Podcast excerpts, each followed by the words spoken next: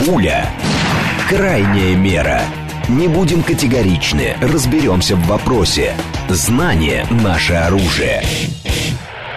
Лучшие в своем деле эксперты объясняют, к чему ведут последние события. Револьвер. Программа предназначена для лиц старше 16 лет. 10.06, столица радиостанция «Говорит Москва», 94.8, микрофон Евгения Волгина. Всем а, доброе утро, программа «Револьвер».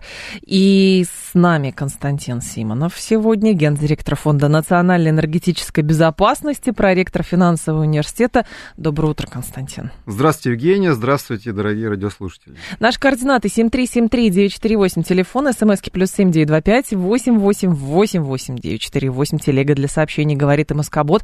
Смотреть можно в YouTube-канале «Говорит Москва». Стрим там начался, поэтому, пожалуйста, подключайтесь. Давайте же с ОПЕКа начнем. Потому что, во-первых, э, накануне Владимир Путин сказал, что Россия продолжит координацию по, ОПЕК, э, по ОПЕКу с Кувейтом. Он делал заявление.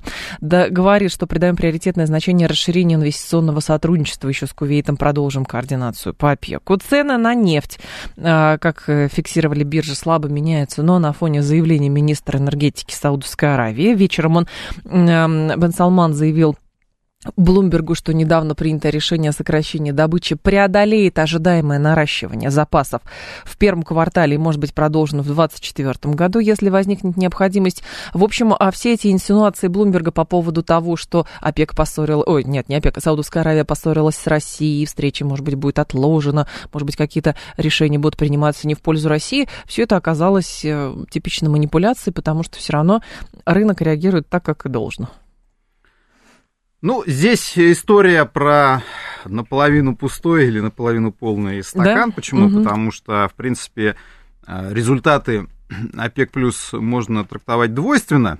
А почему? Потому что, с одной стороны, вот вы сказали про то, что э, негативный тренд или, скажем, да. по э, биржевому медвежий тренд э, остановлен, но с другой стороны мы видим, что цены не слишком-то и выросли, а в моменте э, даже интересно, что перед самим заседанием цены на бренд э, вышли за 84 доллара, то есть чуть-чуть угу. приподнялись на ожиданиях того, что будут какие-то серьезные ограничения, а после самого объявленного решения схлопнулись до 80, даже ниже 80. Э, в прошлую пятницу уходили. Кстати, Владимир Путин э, вроде бы на этой неделе посетит э, Саудовскую Аравию, Объединенные Арабские Эмираты. Да, у него визит будет Что большой. было объявлено, и это довольно важное, конечно, событие.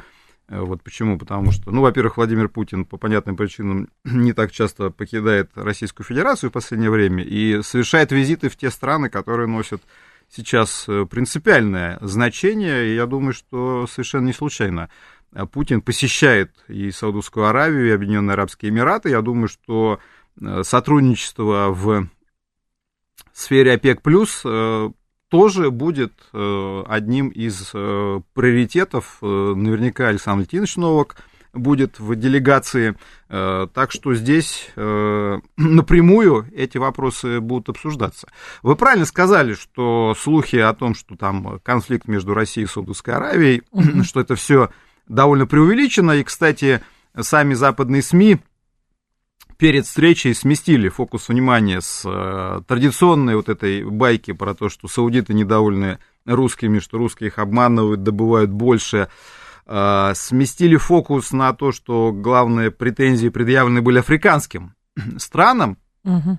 а именно Нигерии, э, Анголе и Конго, но, соответственно, уже для нас, что называется, мелочи, а приятно, что не нас уже там считают э, главными конфликтующими сторонами с э, саудитами, но все-таки э, рынок, или правильнее сказать, спекулянты ожидали более жестких решений, но опять же спекулянты, они же не просто ждут, они тоже читают и Bloomberg, и Reuters, которые эти ожидания активно разогревают.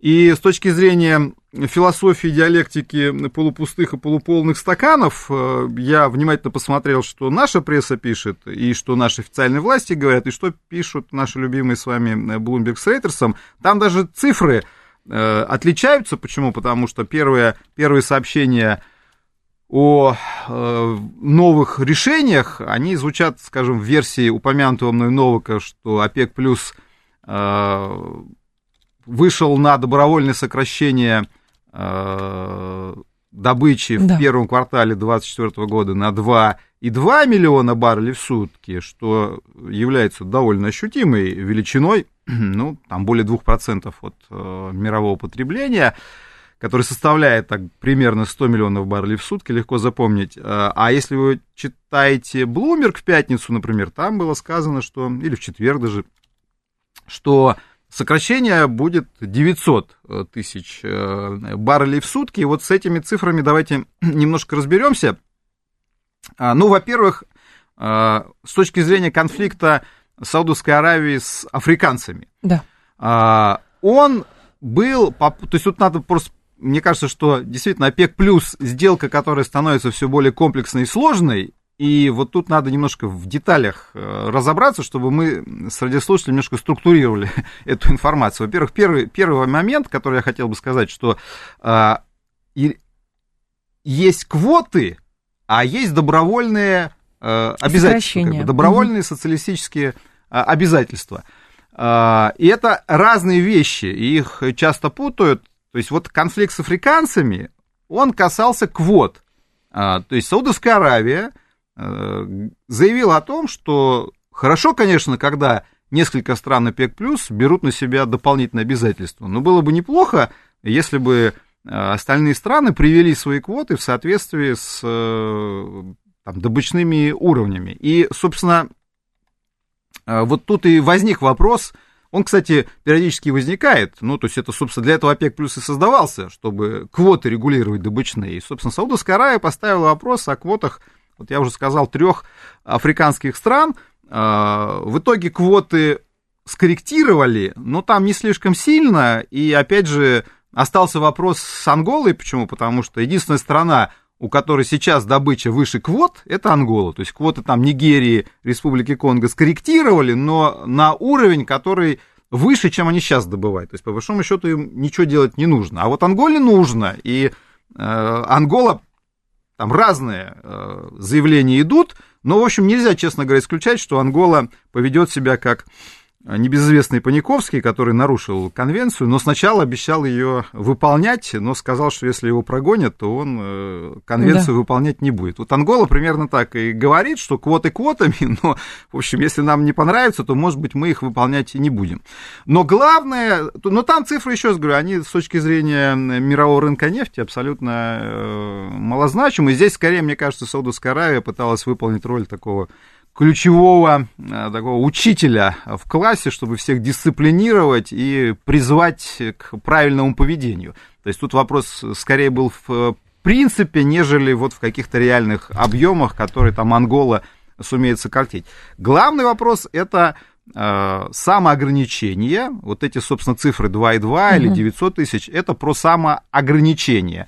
На самом деле, вот этот институт самоограничения, он возник еще весной 23 года, и вот те же самые 8 стран, которые взяли на себя э, самоограничение сейчас на первый квартал 2024 года, они же, собственно, те же самые 8 стран, вот точь-в-точь, они же на себя брали основной удар самоограничений на май, начиная с мая 2023 э, года. Собственно, почему следующий уровень, почему 900 тысяч и 2,2 миллиона? А, мы берем а, ограничения, которые действуют, а, точнее, мы, мы вот считаем версии Александра Валентиновича Новака, мы считаем, правильно сказать, все самоограничения, которые страны взяли на себя на первый квартал. То есть, вот, грубо говоря, вот есть квоты, а есть самоограничения. Вот все мы суммируем, получаем 2,2 миллиона. Угу. А Bloomberg, он делает не так. Он говорит, подождите, подождите. Значит, э, но ведь Саудовская Аравия сейчас э, имеет э, на миллион баррелей дополнительные обязательства. Значит, имеет. имеет. А Россия имеет на 300 тысяч, потому что было 500 по экспорту, стало 300. И мы расширили сейчас опять экспортное ограничение до 500 тысяч баррелей в сутки. Вот давайте, значит, то есть получается 300 тысяч у России, 900, ой, миллион у Саудовской Аравии, мы этот миллион триста, значит, соответственно, э, выкидываем, выкидываем миллион триста, вот отсюда получается 900 тысяч баррелей в сутки как бы дополнительных ограничений. На самом деле там тоже есть нюанс, это третий как бы уровень, связанный с тем, что просто этих дополнительных самоограничений было две волны, так скажем. Первая волна, как я уже сказал, была э, на май 23 года, и она до сих пор действует. И вот тут тоже момент, почему цены не растут. Многие спрашивают, почему же вроде там, ну хорошо, 900 тысяч, тоже много, в принципе, там, миллион. Два, два ограничения растут, есть, да. а роста нет. А вот я объясняю, потому что на самом деле э, получается, что вот страны взяли на себя самоограничение в мае 23 года. До конца года, вот сейчас они закончатся, Так. и как бы мы, получается, вроде бы как бы забываем об этом, год-то начинается, но ведь в этом-то году они их несли, и получается, что со следующего года объем-то самоограничений будет не таким уж и, и большим, реально я имею в виду, да, то есть на самом деле, а ведь спекулянты они считать умеют, они видят, что на самом деле э, особо-то ничего ОПЕК плюс, честно скажем, в первом квартале и не будет сокращать. Угу. Вот даже теоретически и мы, Саудовская Аравия, даже можем нарастить добычу. Объясню. Вот в мае мы и саудиты взяли на себя обязательство по 500 тысяч баррелей сократить. Напоминаю, по 500 тысяч. Дальше вот мы взяли на себя дополнительно к этим 500 тысячам обязательство на 500 тысяч сократить экспорт, а потом как бы сказали, хорошо, будет 300, не 500, а 300, чуть-чуть для себя сделали поблажку. А саудиты взяли дополнительно миллион. То есть сейчас, получается, на самом деле не миллион у саудитов обязательства, а полтора уже сейчас действует по самоограничению. А с Нового года будет только миллион. Вот, при квоте в 10,5 э, реально получается, а сейчас они добывают 9, да, то есть гипотетически они даже могут добавить. И вот тут, кстати, тоже интрига. Вот эти 500 тысяч майские, они действуют или нет? Саудиты пока внятного ответа не дали. Сложная и мы, кстати, схема. тоже так очень аккуратно даем ответ, потому что наша квота на следующий год там 9,9, ну почти 10 миллионов, мы сейчас добываем 9,5. И на самом деле мы тоже можем нарастить добычу, но у нас есть теперь и тоже интересный момент, что у нас Мгм. единственный из стран ОПЕК+, плюс самоограничение не по добыче, как у всех, А по экспорту. по экспорту. То есть в этом плане мы говорим, что... Ну, я посмотрел, то есть мы должны на 500 тысяч сократить экспорт, 300 тысяч э, Да. сырая нефть, 200 тысяч нефтепродукты по отношению с уровнем мая-июнь. Я посчитал, ну, получается, у нас там, ну, очень небольшие отклонения от этого уровня. То есть, по большому счету, опять же, нам ничего делать не надо, и более того, если у нас на внутреннем рынке будет рост спроса, то мы даже можем где-то на 500 тысяч добычу нарастить, не выходя из наших обязательств. То есть, с одной стороны, это хорошо, нам делать ничего не надо.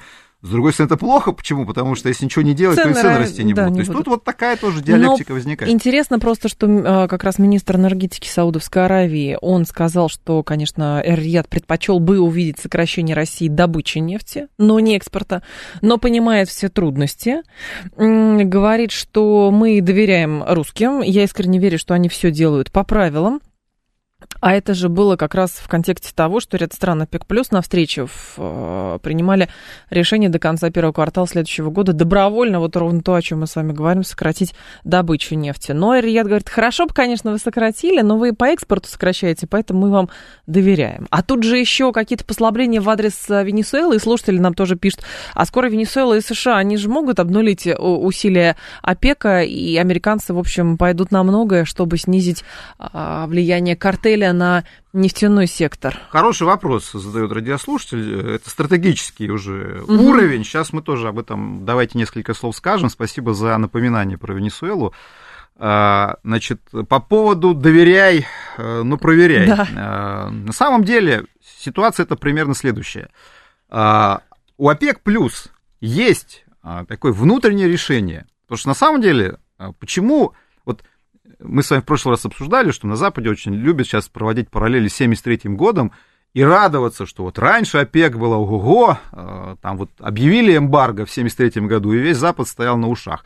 А сейчас ОПЕК-то, ой-ой-ой, на рынок не так сильно влияют. Но в этом плане, да, они не так сильно влияют, потому что на самом деле там на ОПЕК плюс меньше половины при- приходится мировой добычи. Но на самом деле это немало, как мы Конечно. понимаем. Но с другой стороны, в этом нет и ничего плохого. Непонятно только почему те же Соединенные Штаты, с одной стороны, говорят, что ОПЕК плюс ни на что не влияет, а с другой стороны, обещают ОПЕК назвать страшным картелем и подвести его под антитрестовское законодательство аж столетней давности. То есть тут есть некое противоречие. Но э, при этом, собственно, внутри ОПЕК э, и ОПЕК плюс Мгм. действует некий механизм э, аудита, потому что на самом деле, действительно, вот э, в период заката ОПЕК, почему ОПЕК плюс-то понадобился, чтобы вернуть прежние позиции, ну, если не прежние, то все равно статус. Это, кстати, произошло, потому что раньше, я вот помню, э, на ОПЕК никто уже внимания не обращал, в том числе и потому, что они сами себя обманывали. Тогда ввели систему аудита, но опять же аудита какого?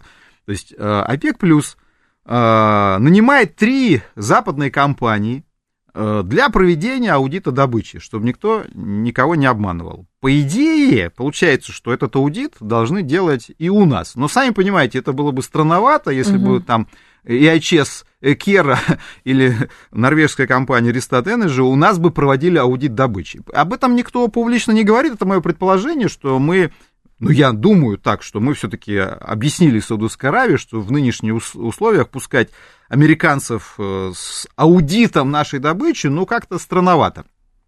И именно поэтому я думаю, что обязательство берется по экспорту, потому что на самом деле экспорт верифицируется тем же и Блумбергом, там, и Рейтерсом, Его попроще Плертом. отследить, Его да. отследить проще. Почему? Потому что все равно сейчас основной объем экспорта ведется морем. Mm. Есть труба но основная труба, ну, у нас две, ну, грубо говоря, две основных трубы. То есть это на запад дружба, э, на восток ВСТО-1 и ВСТО-2. Китай, в принципе, цифры публикует э, поставок нефти, и, в принципе, вы можете э, легко, ну как легко, зная, как работать с, со статистикой таможенной, понять, сколько там идет по трубе, вот, зная, опять же, сколько морских перевозок. А угу. Запад внимательно следит за всеми отгрузками. Вот это точно совершенно. То есть все отгрузки из всех портов, включая порт Козьмина дальневосточный, известны. Западу известны. То есть вот, например, мы тоже понимаем, что от, от э, там, э, западных агентств там, э, ценовых не скрыть объем перевозок. В том числе потому, что все равно эта нефть попадает там через трейдеров, перевозчиков, то есть на самом деле система сбора информации она существует. Поэтому аудит проводить экспорта проще. Именно поэтому мы и берем самоограничение по экспорту, в том числе и потому, что его верифицировать тем же с аудитом проще, угу. И э, такой механизм, собственно, и применен сейчас. Ну и, кстати, еще раз говорю, на Западе все равно Э, там помечается там звездочкой, что у русских э, обещаний по экспорту, но в целом считается фактически наравне с добычей, то есть там по большому счету разницы особой-то и нет. А, что касается вопроса про Венесуэлу, он абсолютно правильный. Почему? Потому что когда вот мы с вами уже сказали, что, возможно, в начале 2024 года снова встанет вопрос о самоограничениях или же урезании квот, вот это мой прогноз, что угу. как бы если цена расти не будет, а у меня есть основания думать, что вряд ли она будет расти, увы и ах, придется э, возвращаться за стол переговоров и говорить о реальном сокращении, если мы хотим цену приподнять. И вот тут, конечно, стратегический вопрос возникает кто будет бенефициаром этого сокращения? Потому что один из главных проблемных, один из главных проблемных моментов заключается в том, что действительно ОПЕК плюс добычу сокращает, а вне ОПЕК плюс есть страны, которые на самом деле ее наращивают. И получается, что ОПЕК плюс добровольно да. отдает свой рынок тем государствам, которые наращивают. Поэтому ОПЕК плюс он внимательно смотрит прогноз, сколько они могут добыть. И вот тут ситуация действительно э, такая сложная. Почему? Например, Соединенные Штаты ставят исторические рекорды сейчас по добыче. Но это звучит громко, там может быть рост небольшой, но он есть. Понимаете, Соединенные Штаты уверенно подбираются к цифре в 14 миллионов баррелей в сутки добычи. Ну, это реально много, да, то есть я сказал, что Россия под чистой нефти, по сырой нефти 9,5, но у нас там конденсата много. А, но ну, они хорошо, для себя там... или все таки на экспорт? И, вот так, и, так, важно. и, и так, и так, и так, и угу. так, и так. Э, на самом деле Соединенные Штаты уверенно превращаются в крупную экспортирующую страну? Этот вопрос, который я на самом деле ну, задаю э, много-много лет, когда меня там 10 лет убеждают, что России не нужно добывать нефть, потому что все цивилизованные страны уже от этого отказались, угу. я всегда показываю сторону Соединенных Штатов и спрашиваю, ну, всю сланцевую революцию, ребята, а почему там растет добыча, если они э, отказались от этого? И не произойдет ли так, что в итоге нам рассказывают сказки, как никому не нужна нефть, мы сокращаем инвестиции в добычу, мы получаем в итоге сокращение, это я говорю свой прогноз еще многолетней давности, сокращение добычи там не из-за ковидов, его там тогда еще и никто не знал, что он будет, не из-за каких-то ограничений ОПЕК+, мы там еще не были, а просто из-за того, что мы сами не инвестировали в эту отрасль. И наше место займут те же самые цивилизованные Соединенные Штаты, которые скажут, ну, вот э, так получилось, мы не добывали, не добывали, точнее, добывали раньше, потом не добывали, а потом снова решили подобывать, потому что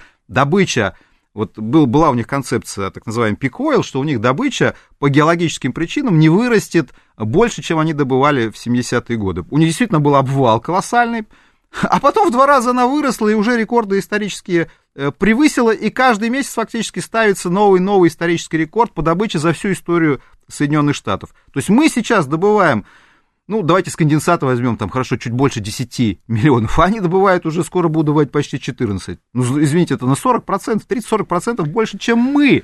И экспортировать они собираются порядка там 4-5 миллионов баррелей в сутки экспортировать собираются. Они строят терминалы сделать? экспортные. Они вкладывают реально деньги в Э, создания экспортной инфраструктуры. То есть они открыто. То есть по СПГ, мне кажется, уже все, все поняли. Я имею в виду, когда нас выкинули с европейского рынка, Конечно. и туда пришли американцы. Причем как-то удивительно по времени это совпало с реализацией инвестиционных циклов.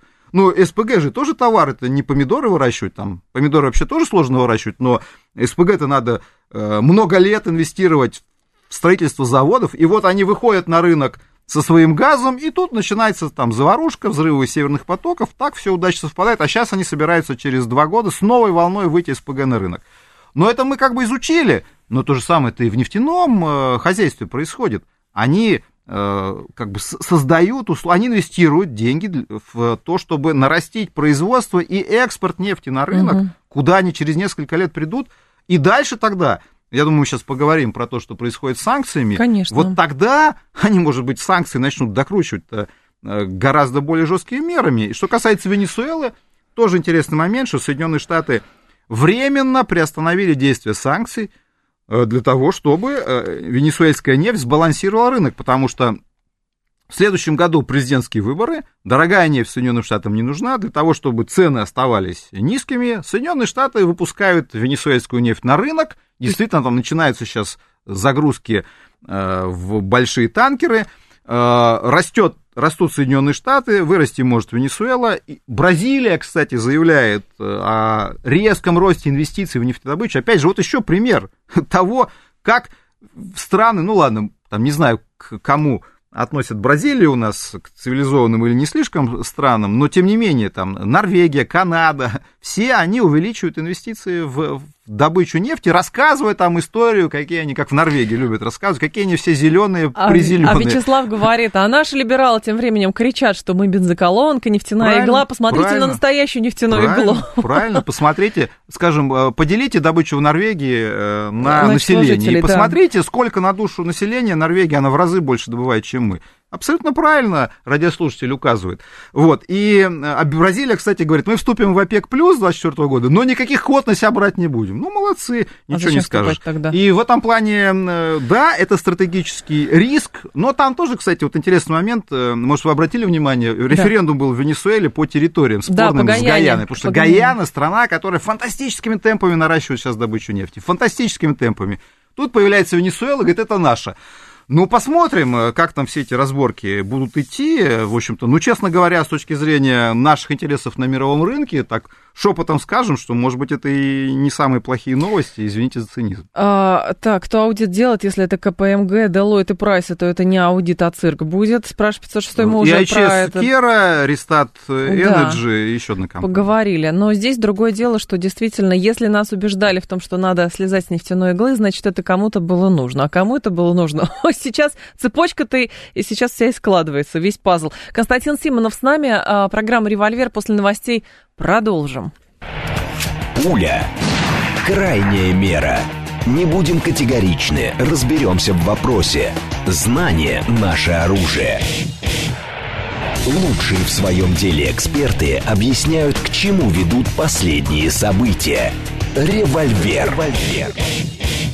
10.36, столица программы «Револьвер». Микрофон Евгения Волгина. Мы продолжаем. Константин Симонов а, с нами, генеральный директор Фонда национальной энергетической безопасности, проректор финансового университета. Как тема с ОПЕКом всех задела, потому что слушатели говорят, Так, э, видимо, Штаты не догоняют, что торговля природными ресурсами затягивает. Не заметишь, как превратишься в мировую бензоколонку с безработицей разрушенной экономикой. Говорит Смит, нет, это нам так представляли, что мы бензоколонку с разрушенной экономикой и безработицей.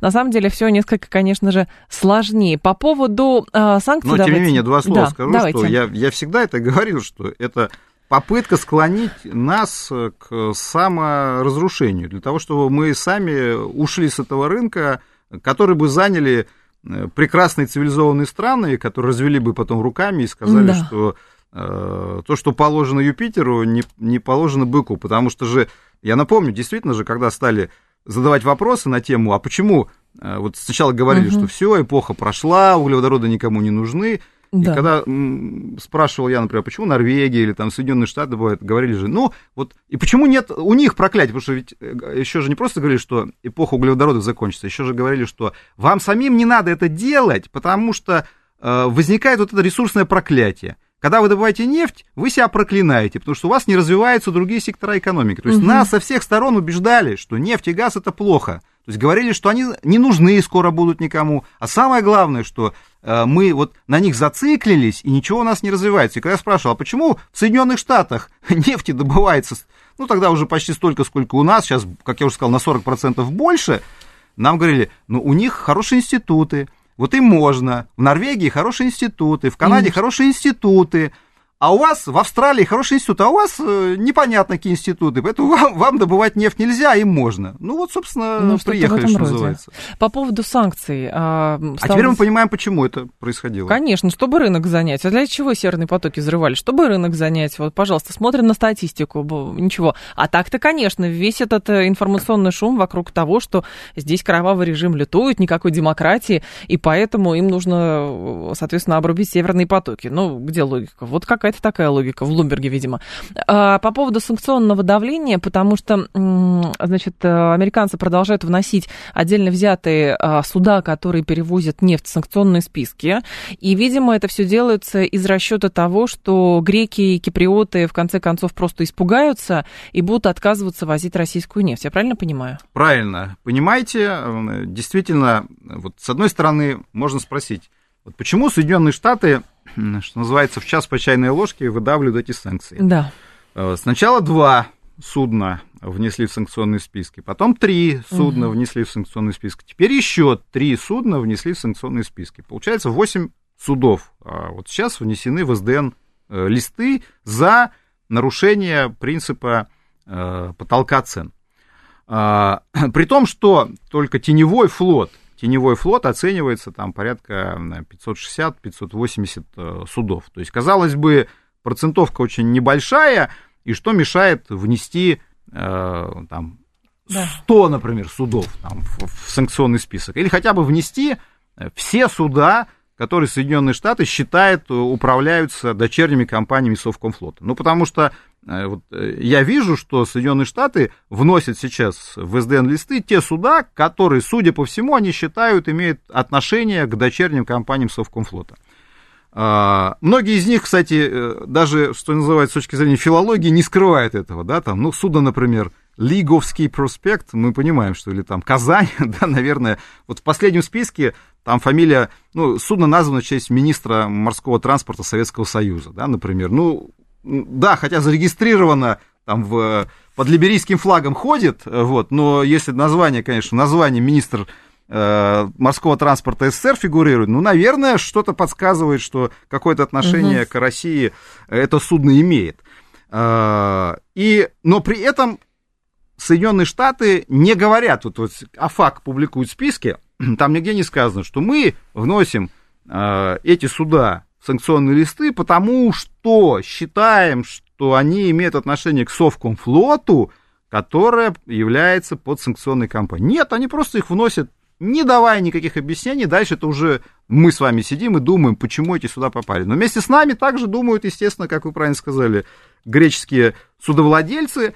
Э, и, и в этом плане вот это постоянное э, расширение санкций, мне кажется, и имеет целью показать, что санкции будут все время. То есть каждую неделю, я думаю, что будут какие-то новые суда или там в две недели вноситься в санкционные списки. То есть Соединенные Штаты пытаются сейчас показать судовладельцам, что они глаза свои приподоткрыли, вот, и сейчас начинается охота за судами, которые э, вот эти самые э, потолки цен э, нарушают.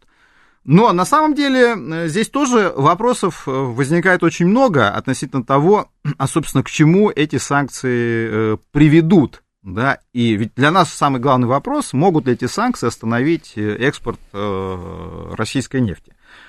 Соединенные Штаты создают действительно атмосферу токсичности вокруг перевозок российской нефти. Почему? Потому что, во-первых, они не только вводят санкции, они делают в этом плане грамотно, они еще рассылают письма тем же европейским компаниям, что вы находитесь под расследованием пока, э, что подозреваетесь в перевозке э, российской нефти выше потолка. А еще была новость э, в конце буквально прошлой недели. Рейтерс написала, что Соединенные Штаты письма счастья отправили еще и в морские реестры судов ряда стран, в том числе и Либерии. Ну, вот, собственно, суда, которые внесены в СДН-лист, они обычно, вот эти суда, имеют либерийский флаг. А собственность там э, у них разная, там Эмираты и другие государства. Угу. Таким образом, э, в морские реестры тоже направлены суда, что вы там смотрите, э, кого вы там у себя держите, имейте в виду, что если в вашем реестре будут находиться э, суда, перевозящие российскую нефть выше потолка, то мы там в отношении вас предпримем э, там какие-то действия. Значит, э, вы правильно сказали, что задача Соединенных Штатов напугать всех. Но вот тут ключевой вопрос, напугают ли? Потому что, с одной стороны, Блумберг радостно там пишет с графиком, что греки уже испугались, и количество греческих судов, перевозящих российскую нефть, там резко упало. Ну, греки, люди такие интересные, э, и Блумберг тоже, он берет неделю, да, то есть он берет статистику за неделю и уже делает выводы космического да, масштаба. Уровня. Я думаю, что на самом деле вот ситуация с греками, она будет выглядеть примерно следующим образом.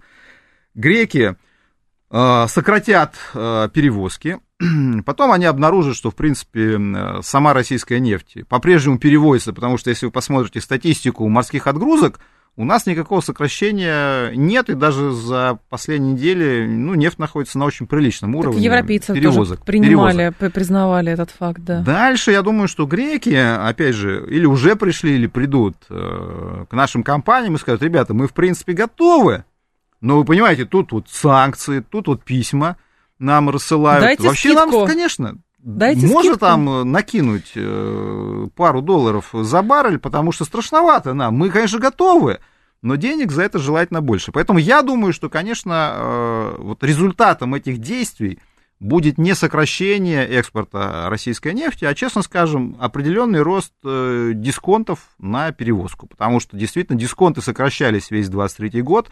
Мы начинали там с колоссальных по драматичности цифр, там 30 долларов за баррель, пока mm-hmm. эта система устаканивалась, да, вот когда она устаканилась, дисконты дошли до уровня ниже 10 долларов, даже вот Минфин публикует цифры по ноябрю, цена на российскую нефть ожидаемо упала, э, средняя, то есть октябрь, ноябрь мы уже привыкли к ценам за 80, сейчас, да, они откатились к уровню ближе к 70, но это выше все равно, выше потолка, а, но дисконт по версии Минфина составляет там 10 с небольшим долларов за баррель по ноябрю. Я думаю, что он будет расти, это мой прогноз, опять же, что скорее мы там к 15 долларам можем приблизиться. Я имею в виду разницу между Urals и Brent. А, это произойдет, но а, на объем экспорта это все-таки не должно повлиять. Почему? Потому что, опять же, Э, как ни парадоксально, рынок за нас.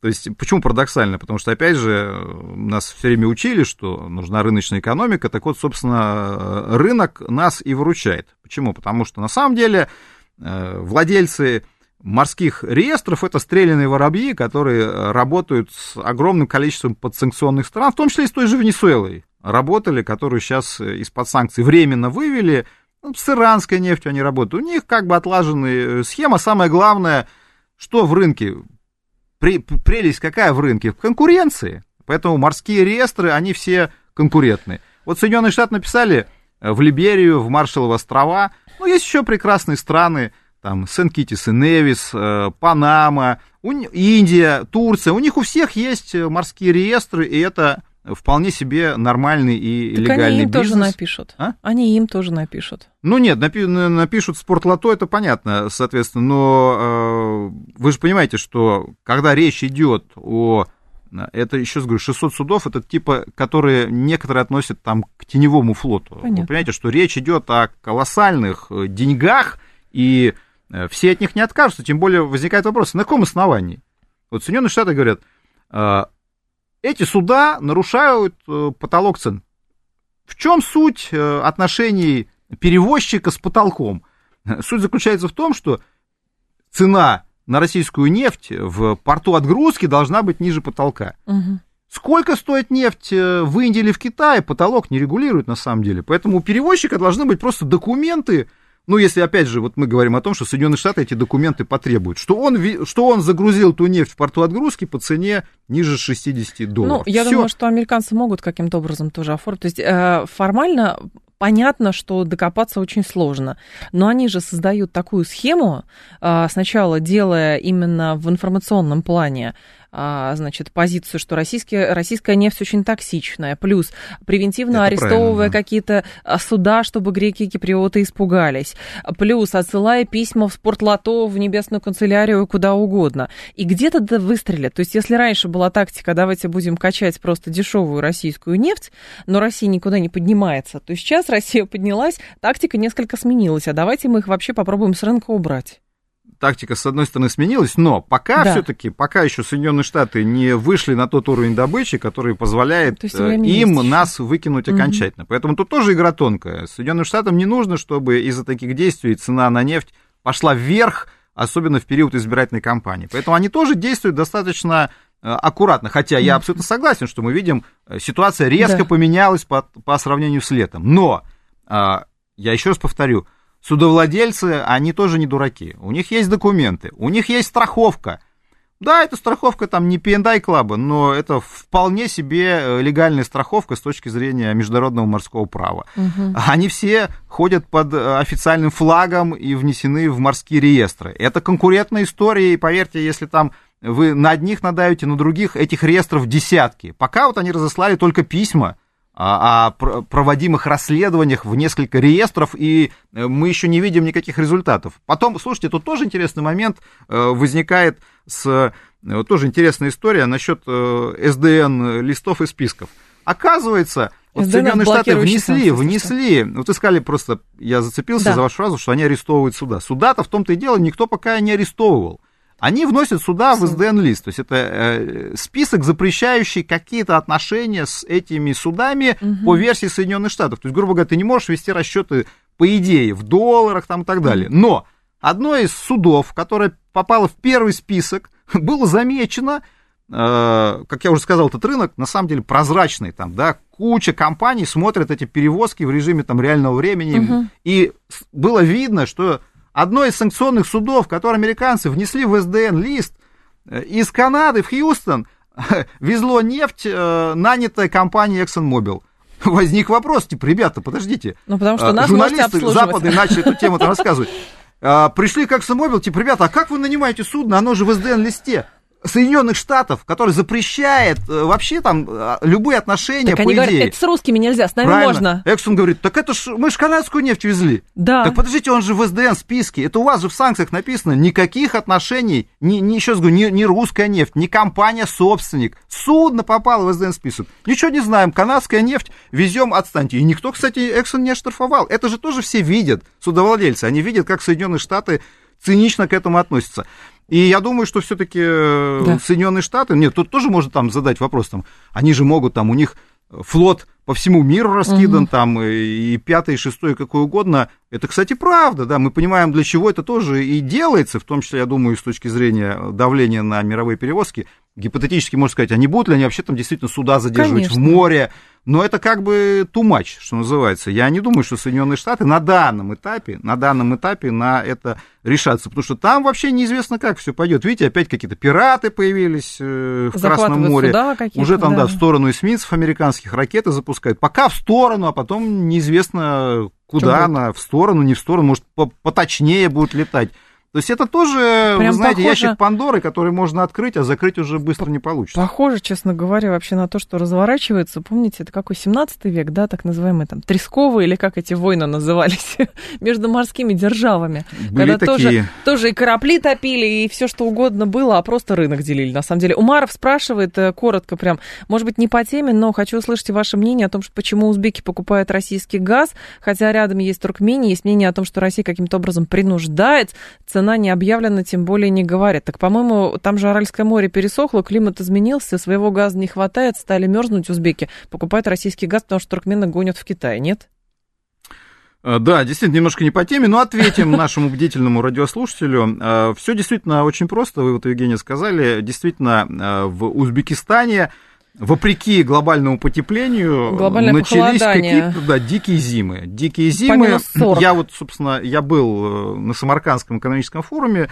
Э, Местные жители Самарканда говорят, что такой зимы вообще не помнят. И там даже, ну, понятно, там не было минус 20, а в некоторых регионах Узбекистана было там минус 20, что для Узбекистана, мягко говоря, необычно. Мгм. Но в Самарканде там минус был, для них это тоже необычно, и у них даже был блэкаут в том плане, что, может, блэкаут неправильное слово, а, но там тоже, кстати, электричество ограничивали в потреблении, и они Да. сидели там по домам, э, как в период ковида, там несколько недель в школу не ходили, потому что для них это все необычно. Поэтому зимы стали зимними, резко выросло потребление газа. У Узбекистана есть контракт э, с Китаем, который Узбекистан выполнить не может. Поэтому на самом деле мы поставляем туда газ, тем более, что технически это казалось сделать довольно просто, потому что в советское время из э, центральной, Трубы тогда были, Средней Азии, как конечно. ее называли, шли поставки к нам. Мы этот газопровод в реверс быстро запустили, и «Газпром», как известно, вот э, начал поставки, Мгм. контракт уже первый э, подписан примерно на 3 миллиарда, но там реально ожидается до 10 миллиарда э, кубов поставок, плюс,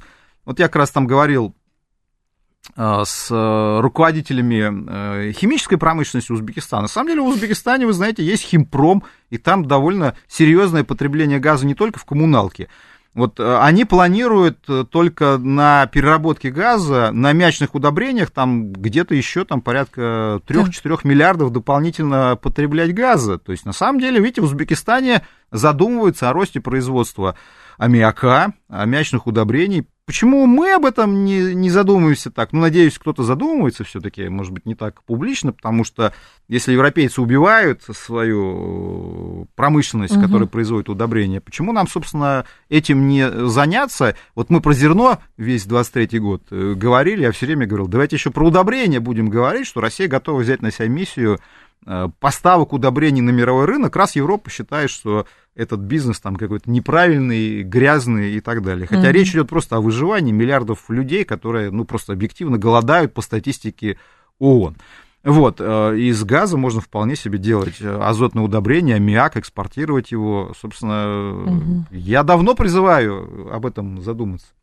А, давайте про нашу еще одну любимую тему. Это экологический, климатический, прошу прощения, климатический форум, который проходит в Арабских Эмиратах в этом году. А, Рейтер пишет, как раз свежая заметка у них, что страны, участвующие в конференции ООН по климату, КОП-28, рассматривают возможность призвать к поэтапному отказу от ископаемого топлива в рамках заключительного соглашения саммита.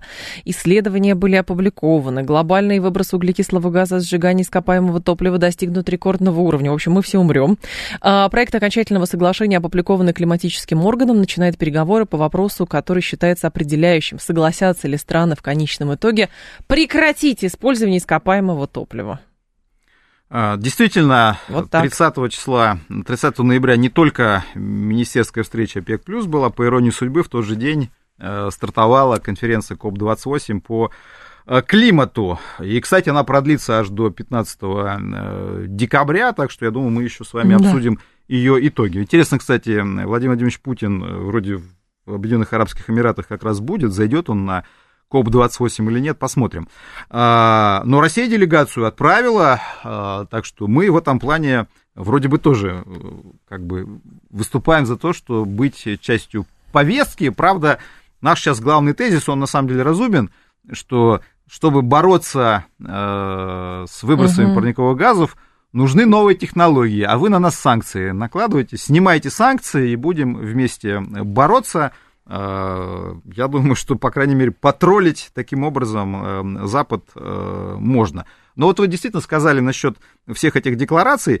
Обычно журналисты э, еще что делают? Они берут и подсчитывают число джетов, бизнес-джетов, которые прилетают да, на саммит. Да, да, Это да, прекрасная да, история, которая лучше всего демонстрирует цинизм в вот всех, этих, всех этих прекрасных людей. Да. То есть каждый год растет число э, бизнес-джетов, э, которые прилетают и привозят людей, рассуждающих о том, как мы все умрем, как это ужасно. Константин, привезли На... в Эмираты, прекрасный Персидский залив, чудесный климат сейчас. Вы что? Кто откажется о том речь, ради том климата речь. в Зуме? Вот, собственно, э, и, и все вот эти э, сказочники, которые да. нас там всем этим пугают, сами пользуются. Тоже вот я помню фильмы Ди Каприо снимал там, ходил там с микрофонами у всех там, да, как да, ужасно, да. как ужасно, сам летает постоянно на частных самолетах, этого не смущает. Ну что за цинизм?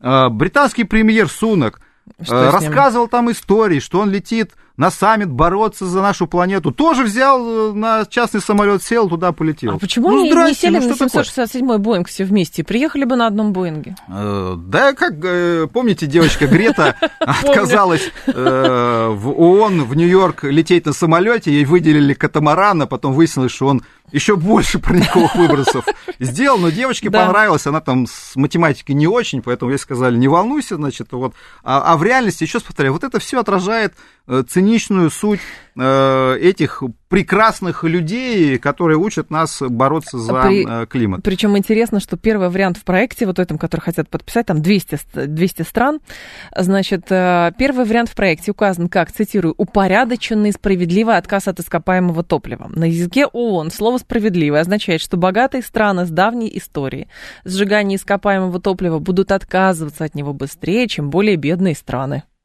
На самом деле вы одну из важнейших тем затронули, это так называемая климатическая справедливость, которую пытаются поднять э, страны, называемые сейчас развивающимися. Они говорят простую вещь. Слушайте, ребят, значит, а почему вот вы сейчас, западные страны, с чистого листа говорите э, бороться за климат? Да.